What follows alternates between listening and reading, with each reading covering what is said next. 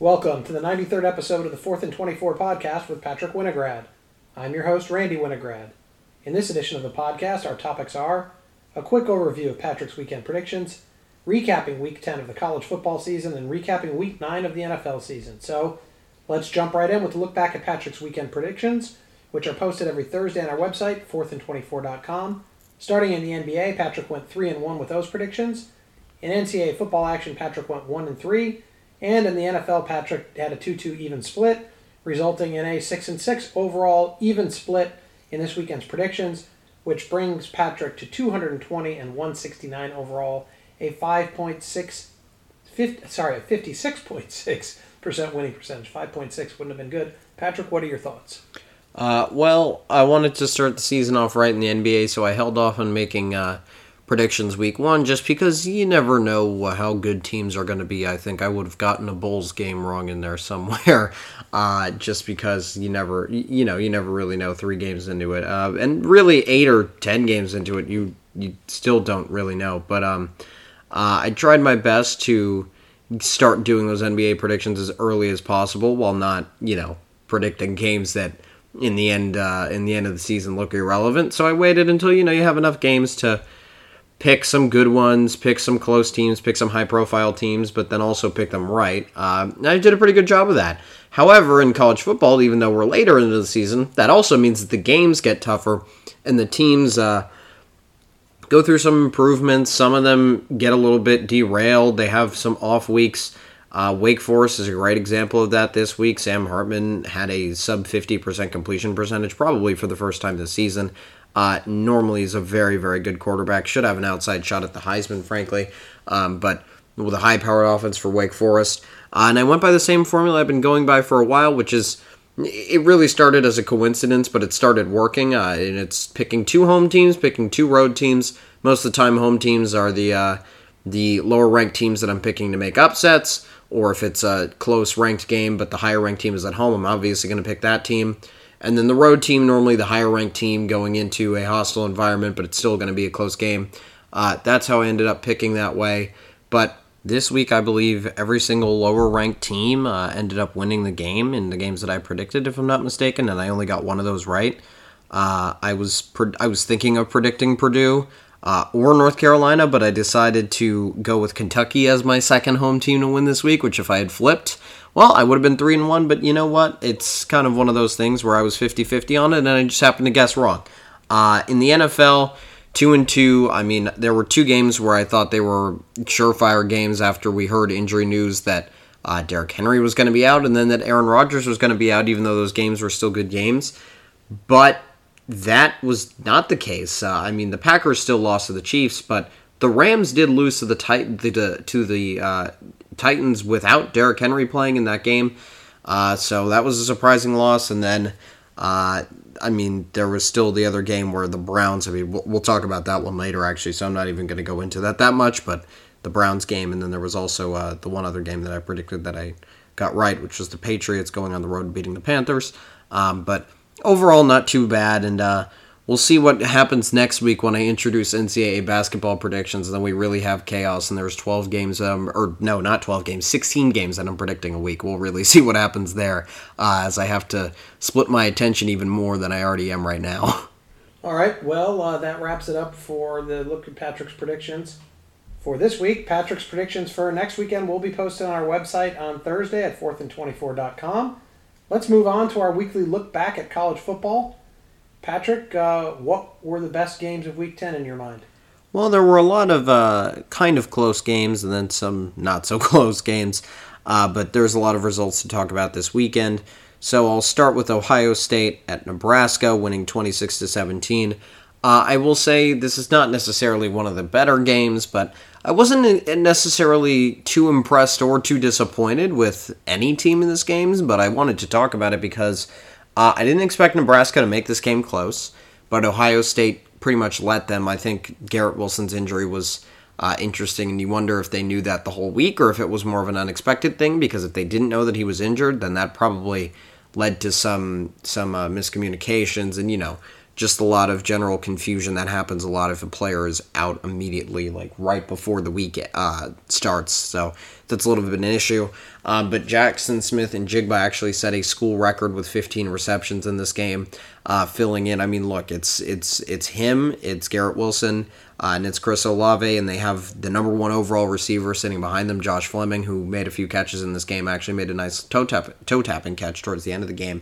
Um, but I mean, they have so much talent at wide receiver that it won't even be an issue if it's a long term injury. I think the only time you'll see it really come up is if it's in a very, very, very close game against a team that has a great secondary and can really stick with one or two of those guys without needing to uh, to put so much attention on on one or the other. That if you don't have all three to stretch the field as much, then uh, the value of both of the of the two that are there both go down because naturally if you don't have Wilson, Smith-Njigba, and uh, Olave, then you can't. I mean, you can't play those three one on one. That's just not going to work out for you. But if one of them is gone, you might be able to get away with playing the third guy, whoever comes in off the bench, one on one, and that might be favorable to some teams later in the season that are a little bit better than Nebraska.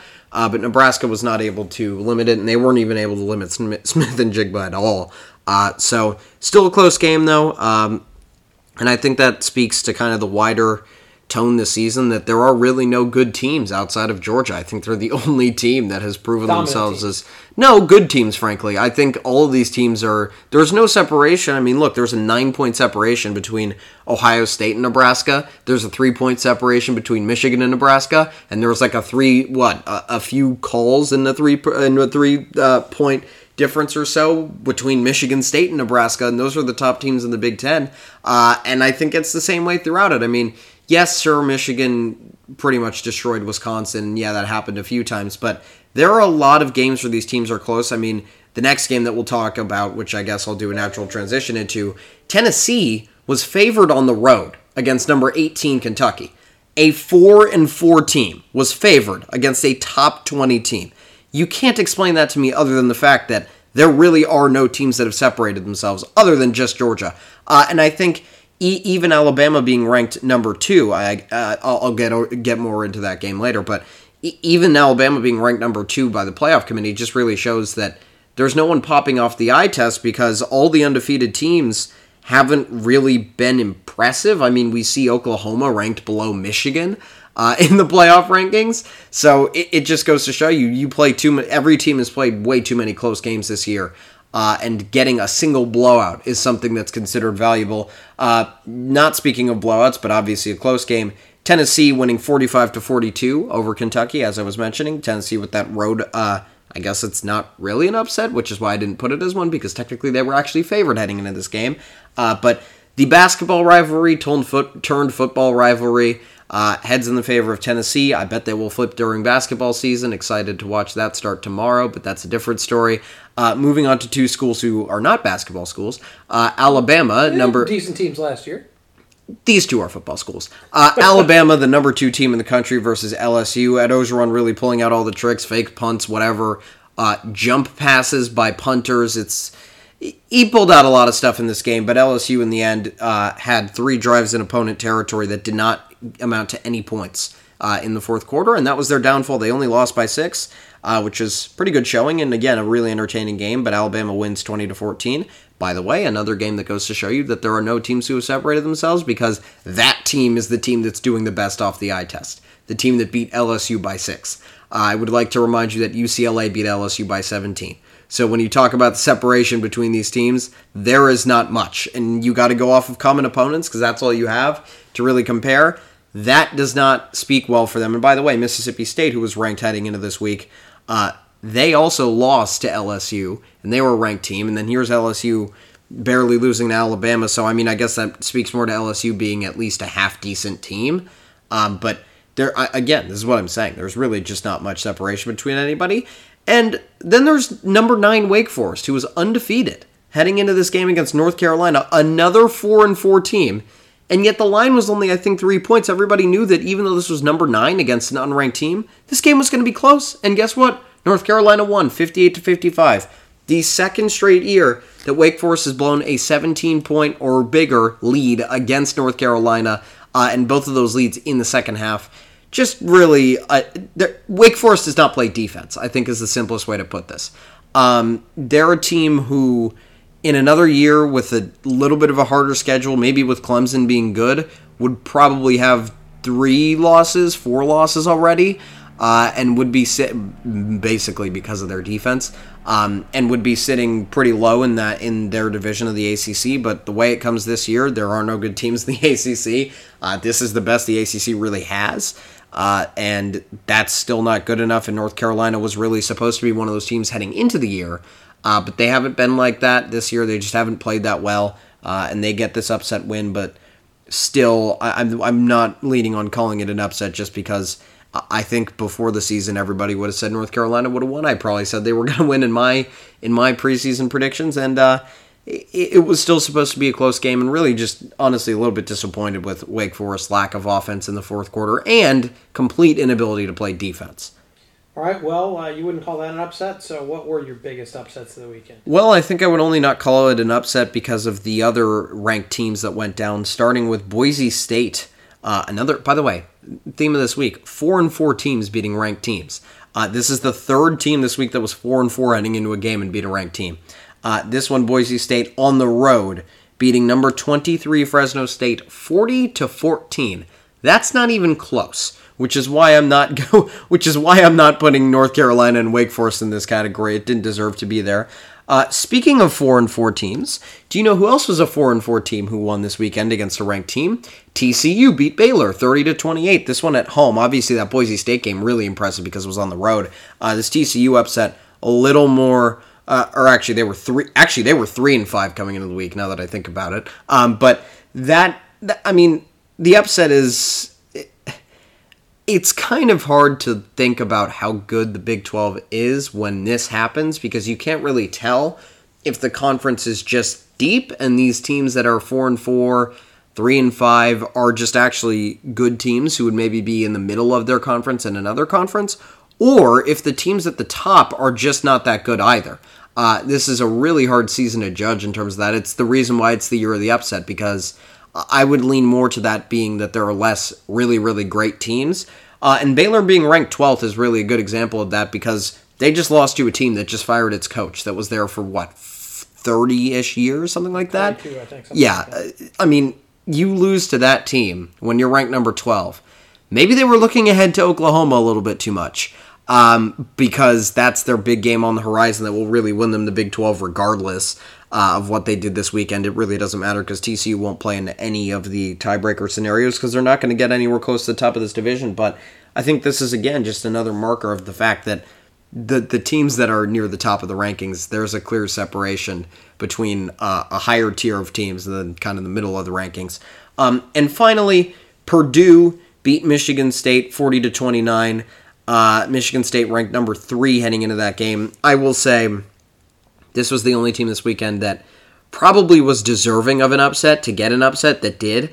Uh, other than, I mean, the four and four teams were not that great before this in the season, and Purdue actually has had a pretty decent year. I mean, one bad loss here and there, a, bad, a loss to Wisconsin, uh, and you know they they played Iowa tough. They beat Iowa actually when they were ranked in the top five, although that was more of an overrated Iowa team than a than a very talented Iowa team. I still think the number 20 ranked Iowa team is the same as the number 2 ranked team just with uh, a, a, few things not going their way as much as they were earlier in the season uh, and a little bit of an overrated schedule once we realized it late in the year. Um, but still, Purdue becomes the first team of all time to upset two AP top 5 teams as an unranked team in the same season. Uh, but as Purdue likes to do, they will win against the top five team and then lose the very next week. So expect Purdue to lose next week. It'll probably happen. Uh, but we'll see. I mean, it, it, does play a big role in the Big Ten because that was a game that I think no one expected them to win. But Purdue actually now has two great wins in the Big Ten. Uh, when and there's a four way tiebreaker in that division. So when you want to get down to tiebreakers, one of the things you look at is record against the best opponent in the other division. It's way far down on that list. Uh, but Michigan State is near the top, and I bet Purdue will be the only team that has a win over a team that high in the other division of the Big Ten. Uh, but we'll see how that uh, unravels the rest of the season. You know, looking at some of these games, you talked about one of the explanations for uh, teams not really uh, being impressive with dominant wins is four of those teams played Nebraska. Maybe Nebraska is better than we think they are. Maybe that's another topic for us. Let's uh, let's move to some teams going from the teams that haven't impressed you to the teams that did impress you. Most impressive teams from last weekend. Uh, Oklahoma State beat West Virginia twenty four to three, and while that might not pop off uh, the the stat sheet as much as you want it to, um, West Virginia had a good upset over Iowa State the week before. They've pulled off good upsets this year. Uh, and by the way, the typical four and four team that's the, that's the team you don't want to play this weekend. Uh, apparently, it was the week of the four and four teams, but. Uh, Oklahoma State did a good job of making sure that they knew who they were playing. They knew they were playing a good team. They were actually losing three to nothing in the first quarter. At the end of the first quarter, uh, scored 24 unanswered and put that game away. Great performance by their defense. Their defense is probably the best in the Big 12.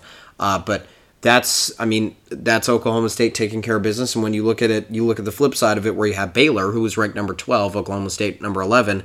Those were really number two and number three in the Big 12. And one of them took care of business against uh, against a three uh, against a four and four team, and the other one couldn't beat a three and five team. So that just goes to show you Oklahoma State deserves to be put in a higher category than Baylor. Uh, and I think that I think they will be better come the end of the season, and they have a real chance to beat Oklahoma, in my opinion. But we'll get to, we'll get to that one way later when it when it actually comes up at the last week of the season when those two play. Uh, the next one, Notre Dame gets their biggest margin of victory in the entire season with a 34 to six win over Navy.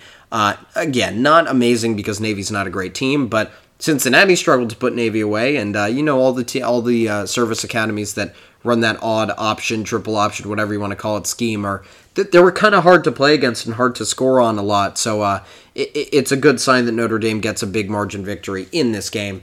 Uh, moving on to another big margin victory, Georgia winning 43 to 6 over Missouri. That was another 4 and 4 team. I think that everybody knew though that Georgia wasn't going to lose to this 4 and 4 team. However, uh, they still did take care of business and they really like they really really took care of business. Uh, Georgia does it every single week. Their defense is just it's just insane. I mean, out of the 6 points, 3 of them was were a fourth quarter field goal in garbage time with backups in. And if you look at how many points Georgia's given up this year, I guarantee you most of the points they've given up have been in the fourth quarter. And while some people may be like, "Oh, that's a cause for doubting them," no, it's just because they have fourth stringers in. By the end of it, they have the walk-ons on the field because they already won the game by the time it gets to really the second quarter or halftime for 90% of their games so far. Uh, and that's going to continue for the rest of the season. So if you see a Georgia score, look at the first three quarters and then see the score. However, one interesting thing in this game was that JT Daniels actually played off the bench after Stetson Bennett started, and uh, they both played pretty well. Um, but I actually do think that it's Stetson Bennett's job to keep just because I don't think any number one team in the country uh, is going to be switching quarterbacks, but you could see a situation like Jalen Hurts and Tua Tagovailoa uh, for Alabama, where if one of them gets injured, the other one is definitely ready to come in and might actually make the team a little bit better. Um, and then last but not least, uh, Texas A&M beating Auburn 20 to three. I mean, that's a great defensive performance. I mean, I, I'm talking about Georgia's defense. A&M might have the second best defense in the country. It is very, very possible. Uh, this team at number 14, I mean, they beat Alabama. They did not beat Alabama because they got lucky. They beat Alabama because they're a good team. Uh, and this win over Auburn, I think, proves that.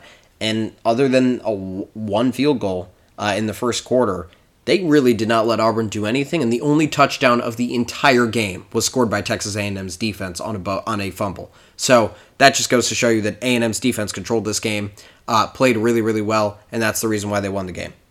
All right, what about your most impressive players of the week? Uh, two players from Purdue I will go with. Aidan O'Connell, 40 of 54, 536 yards and three touchdowns to absolutely torch Michigan State's defense in that game. Uh, really, what we're seeing from Michigan State, even in the win over Michigan, uh, Cade McNamara threw for the most yards in Michigan history against Michigan State.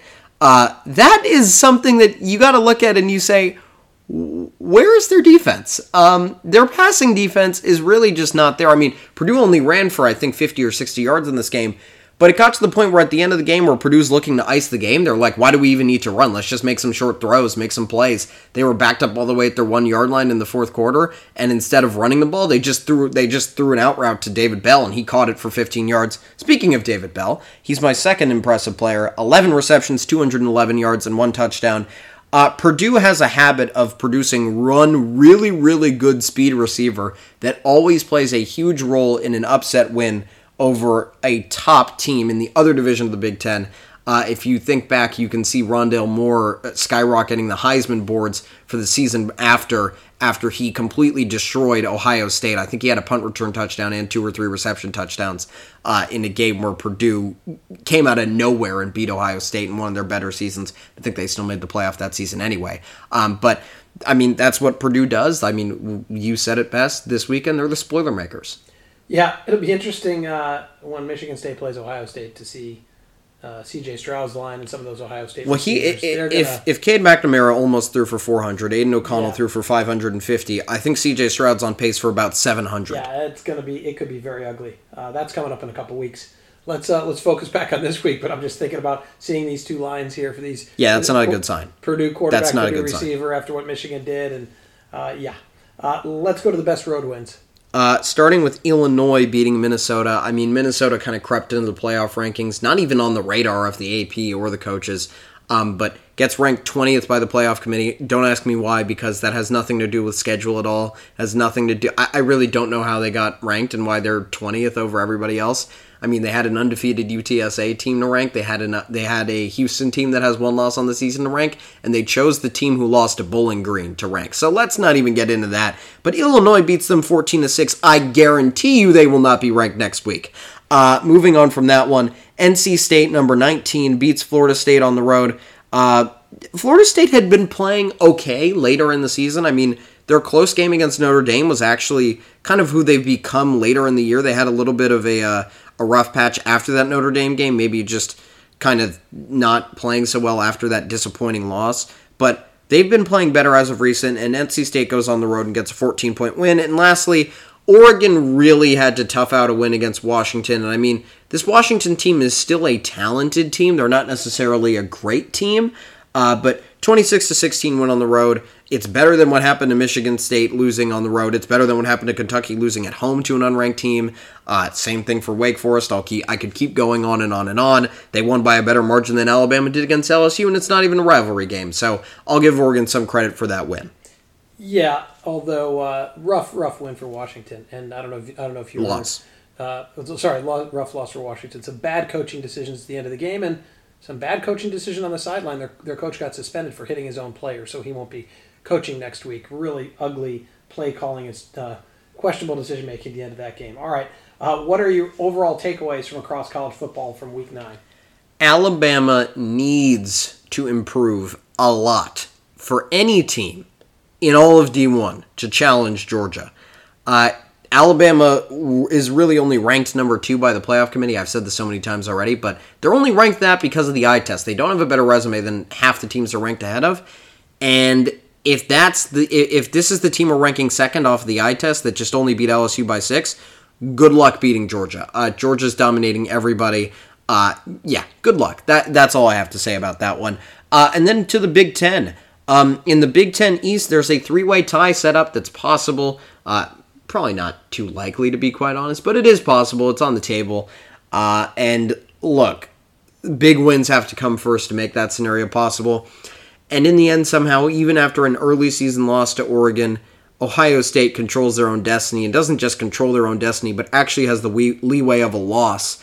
Uh, and, you know, they'd still have to make it through some other tiebreakers, but they have zero losses on the season in conference. Michigan and Michigan State both have one. Uh, Michigan plays Penn State on the road this week, which is a tough matchup. Michigan State still has to play Penn State and Ohio State later in the season, so they have the same schedule that Michigan does.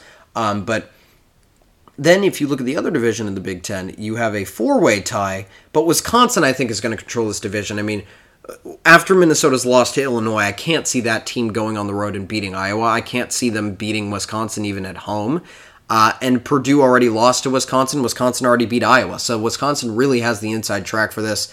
Uh, and I think they're also the best team overall. And they've gotten through all their struggles that were really early in the season. And really, they played a harder schedule playing Michigan. They had to play one of the better teams in the other division. Um, Minnesota played Ohio State early in the season, too, so that doesn't help them. But Minnesota has not played any of the good teams. They have not played Purdue. They have not played. They did beat they beat Purdue. Oh, they did. That's part of the reason they were ranked. Oh, right. That's right. That's their only. That's their only good win of the them year, though. to 9 or And they still have to play Iowa and Wisconsin, whereas Yes. Purdue has gotten through that part of their schedule. Iowa's gotten through that part of their schedule, and so has Wisconsin. If you exclude Minnesota from that equation, um, and then finally, A and M uh, will become the biggest Auburn fans in the world after absolutely demolishing them this week because. A&M can actually make the SEC championship game if Auburn is able to beat Alabama. I am putting that on the radar. I am not saying Auburn's going to win that game. Do not ever say that I said that. I'm not saying that whatsoever. We'll see when I predicted what I actually think, but uh, I I do think there is a slight chance, probably a bigger chance than in other years, and Auburn has beaten Alabama not with high frequency, but a, re- a relatively decent frequency at some a- a- in the last few years. So uh, I'll give them some credit. And finally, what will the playoff committee do this week with Michigan State, Ohio State, Alabama, Cincinnati, Oregon, Oklahoma, and Michigan?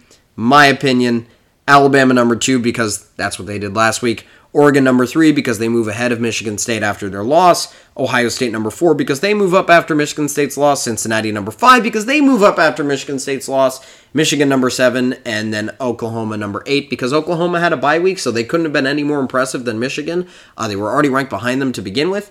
And then I really think they're not going to let Ohio State be ranked ahead of Oregon no matter what they do for now. Uh, and I don't think they're going to do that with Michigan either. And really, I can't. I just cannot see them saying that in in. in I mean, it's possible. Michigan State number six. You skipped Oh over. yeah, Michigan State number six. Sorry, and then Michigan. Uh, but I, I really don't see them ranking Michigan State. I, I I I could. I mean, I could see them ranking Michigan State, then Cincinnati, then Michigan. But I would find a hard time with them just saying that a team that just lost only moves down two after losing to an unranked team. It would be very odd. Yeah, I um, I agree with you. I think the it preserves the integrity of the head-to-head matchups, sets up a path for everybody. If people win out, they'll still have a path, including Cincinnati. And but if Ohio State gets through unscathed, it's got better wins. Um, I also think this is the Nebraska factor. It makes sense to rank Michigan, Michigan State, and Oregon ahead of Oklahoma in terms of their common opponent, Nebraska. All right, well, that wraps up our look at college football for this week. Let's move on to our weekly review of NFL action. Uh, Patrick, what were the best games of Week Nine in the NFL? I will start with the Falcons at the Saints. They won 27 to 25 on a Younghoe Koo uh, game-winning field goal. Very, very interesting. Uh, but actually, the, the story of this game was the fact that uh, it looked like Atlanta, while the Braves didn't choke a World Series win, it looked like it looked like Atlanta was going to choke this game. uh, although I'm sure Atlanta fans would be happy if they had choked one Falcons game, but not the not the uh, World Series. But They'd take that we'll move on to that uh, later. But I mean, they were up 17 to 3 heading into the fourth quarter in this game, and the Saints somehow took the lead and forced them to have to go go down and make a drive uh, with only a minute left, actually, to make a game winning drive to kick the game winning field goal. Uh, and they got pushed to the brink by Trevor Siemian, but again, good game, fun to watch, uh, even though neither of these teams will probably be making a Super Bowl push or anything like that, especially with the Saints' uh, quarterback issues. Although the Falcons could definitely make the playoffs in the NFC when you look at the seven teams that, that could. I mean, this win right here is actually a pretty good win in the tiebreaker. So overall, uh, this could even out. The record against the Buccaneers could be pretty important. I think you could shoe that in as a loss for both of them, to be quite honest. Uh, but if the Falcons could make an upset over the Buccaneers, maybe if they play them late in the season and the Buccaneers are resting players, uh, that could be a way that the Falcons get into the playoffs. So keep an eye on that.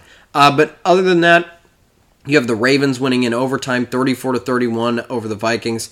Uh, the Vikings had a big play in the first uh, first quarter of this game to Justin Jefferson to take the lead. Uh, a lot of turnovers in this game both ways. Lamar Jackson had two interceptions before he threw a touchdown pass, but he led a fierce comeback with a great drive in overtime. Uh, gave the to hand it off to Justin Tucker, who will not miss a game-winning field goal under 40 yards. Doesn't happen. Actually, he'll set an NFL record to kick a game-winning field goal. It's just impossible to let him miss game-winning field goals. It's not going to happen. Uh, speaking of game-winning field goals, the Chargers won a game 27 to 24 at the Eagles. Uh, kicked a field goal with five seconds left on the clock. I guess two seconds left by the end of the play. Uh, but uh, so the Chargers finally win a game. I mean, th- this is a change of fortune for them because in the past they've been the team that has gotten so close in so many games. Uh, five and 11 one year, where I believe they had 10 losses in one score games, and they were two and 10 in those games or something like that a few years ago.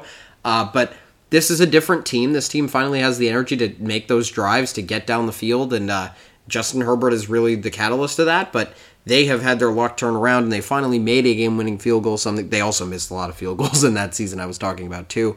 Uh, but they get they make this field goal. They win on the road against the Eagles. A surprisingly good game though, because I thought the Chargers were going to beat the Eagles pretty handily. But I guess the Eagles showed some fight. Uh, some good connections between Jalen Hurts and DeVonta Smith in this game. Some great playmaking by Jalen Hurts. But in the end, the Chargers win. Better team.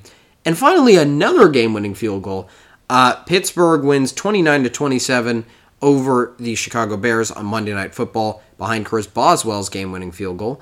Uh, and behind Cairo Santos missing a 65 yard field goal that from a TV angle looked like it hit the crossbar, but from a different review actually barely hit the goal line. Uh, so, very, very interesting. Fooled even the broadcasting team. It did. Uh, very, very interesting end to that game, I guess. Not really. But uh, Justin Fields looked like he showed signs of improvement. I mean, 27 points against Pittsburgh is a lot more than I thought that he could muster up, especially after turning the ball over five times against the Buccaneers and I think having three points uh, until garbage time. So uh, the Bears are getting better, but three and six in the NFC with the Packers in your division. Good luck catching up, but uh, they, they're getting better, and we'll see what will happen next year. All right. What about the most disappointing teams from Week Nine? Well, this is going to come as a surprise to many people, I think, but the Chiefs winning only 13 to 7 is the biggest lack of a statement from a team that we've looked for a, a for a statement from in a long time. Uh, the Chiefs were playing a bad defense. They were playing a backup quarterback. They had the ball plenty of times. They threw the ball 37 times. They ran the ball pretty easily, but they didn't run it enough. Uh, they did when they passed it. There were a lot of easy drops made by by some of the Chiefs' big receivers. I think Tyreek Hill only had three or four catches on like ten targets from Mahomes. So there's they're off there. Uh, they did make the game sealing throw, and Mahomes made a great throw to seal the game on a third down. But that's the play that you expect him to make throughout the game on every single third down, not just on the last play of the game. And again, very, very important because he did seal the win, but you need to see more of that from them. And they're not, I mean, this isn't the team that's going to put up 40 points on anybody anymore. But the problem is, this team does not have a good defense. Uh, their defense has showed signs of improvement. Only giving up seven to the Packers is okay, but at the same time, you're playing Jordan Love in his first career game. I'm not going to give you any credit for only giving up seven points to a backup quarterback. So I, I can't really give the Chiefs defense that much credit. And then again, they also got pushed to the brink by Daniel Jones and only scored 21 points on Monday Night Football a week ago. So uh, the offense isn't clicking, and this just isn't a good enough statement. And by the way, the Packers do not have an amazing defense that where it's like that's why the Chiefs didn't score they didn't score because they didn't play good offense. They had their opportunities, they missed them all. Uh, the next team I will go to, you lose to the Jaguars and you're going to end up on this list. So the Bills lost to the Jaguars, uh, five and two on the season, had a chance to really improve their record, separate themselves in the AFC with the Derrick Henry injury, uh, with a lot of things going on everywhere in the AFC, but they weren't able to do it.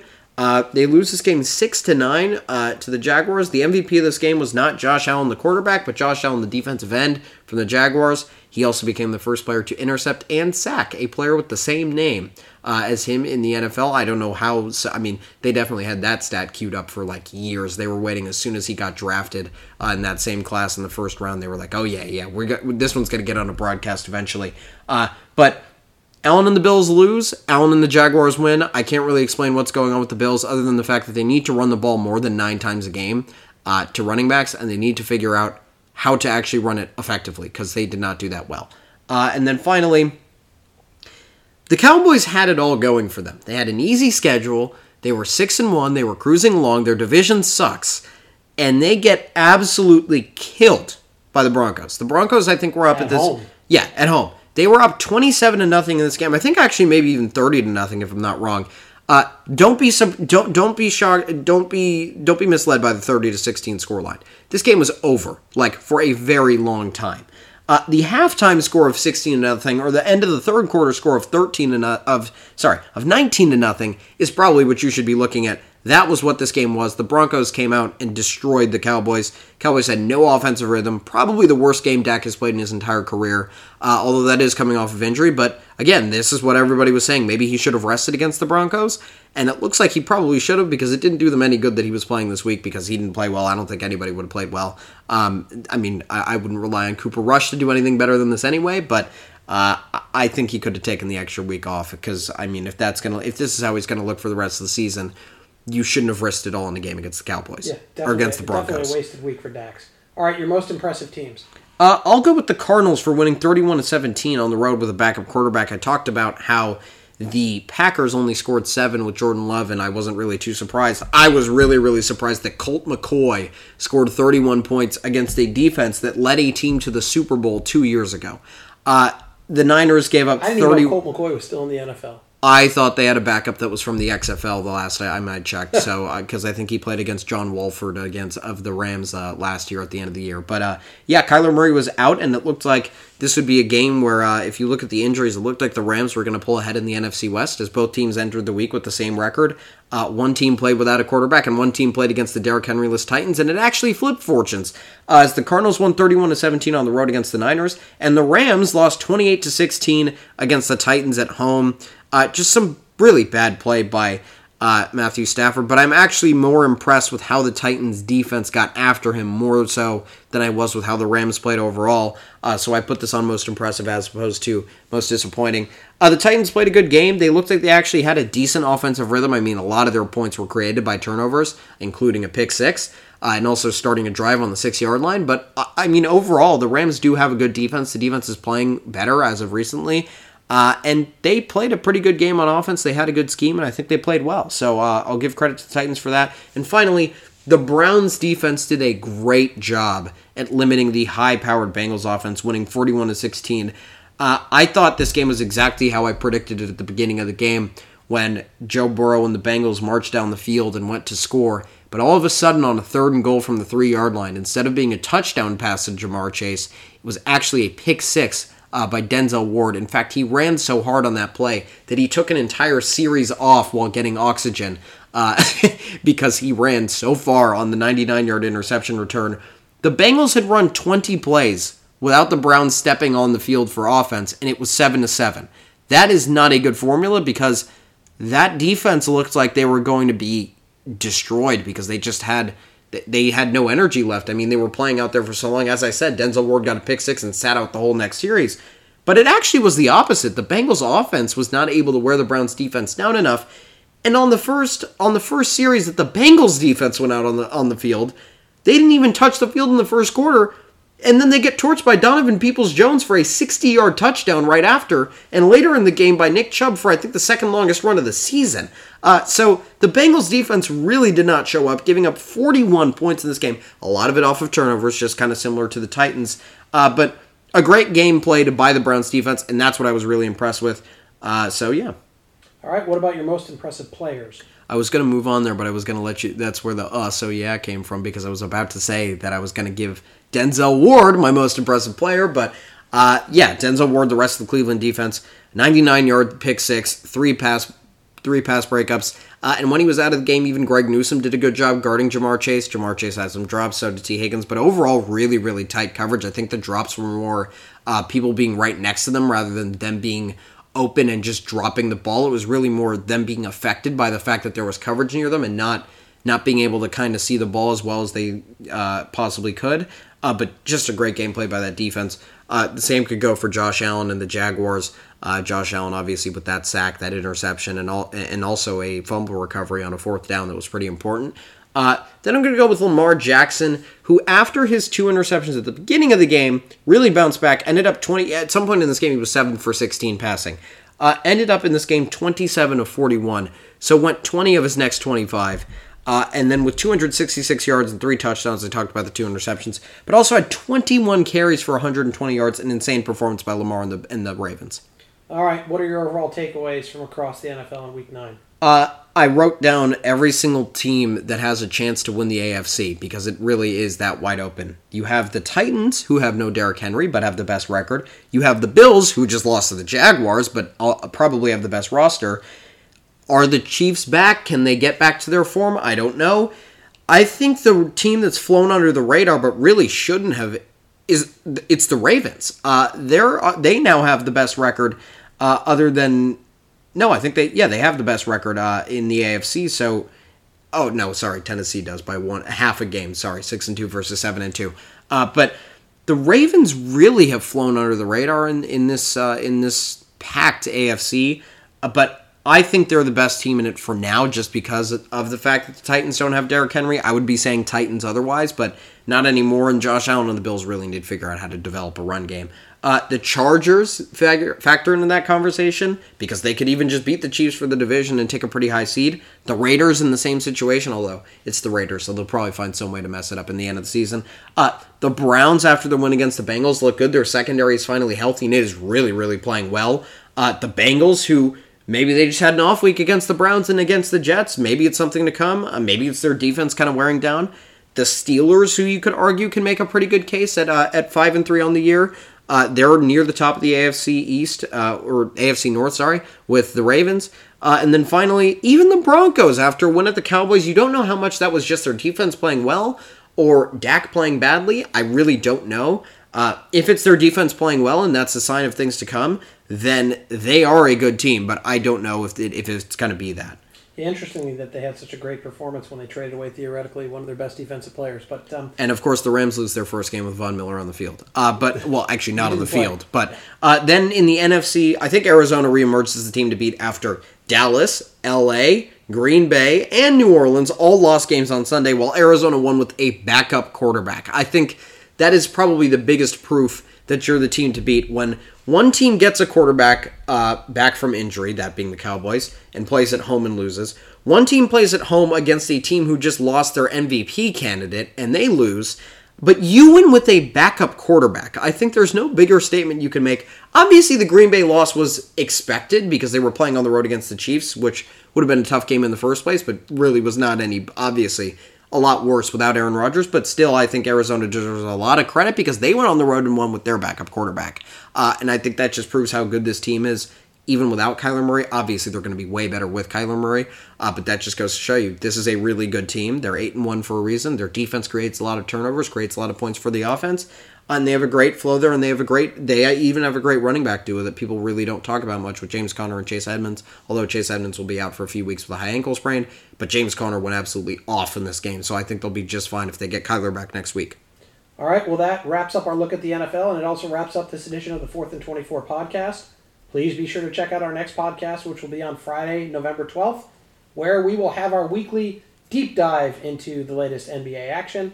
In the meantime, please be sure to check out Patrick's additional content, including his picks for next weekend's games, the 10th installment of our college football top 25 poll, which will be published on Tuesday, Patrick's first NCAA basketball tournament bracket, uh, his predictive bracket, which was posted on Saturday. All of that is on our website, fourthandtwenty-four.com. That's the number four, T H A N D, the number 24.com. Thank you for listening.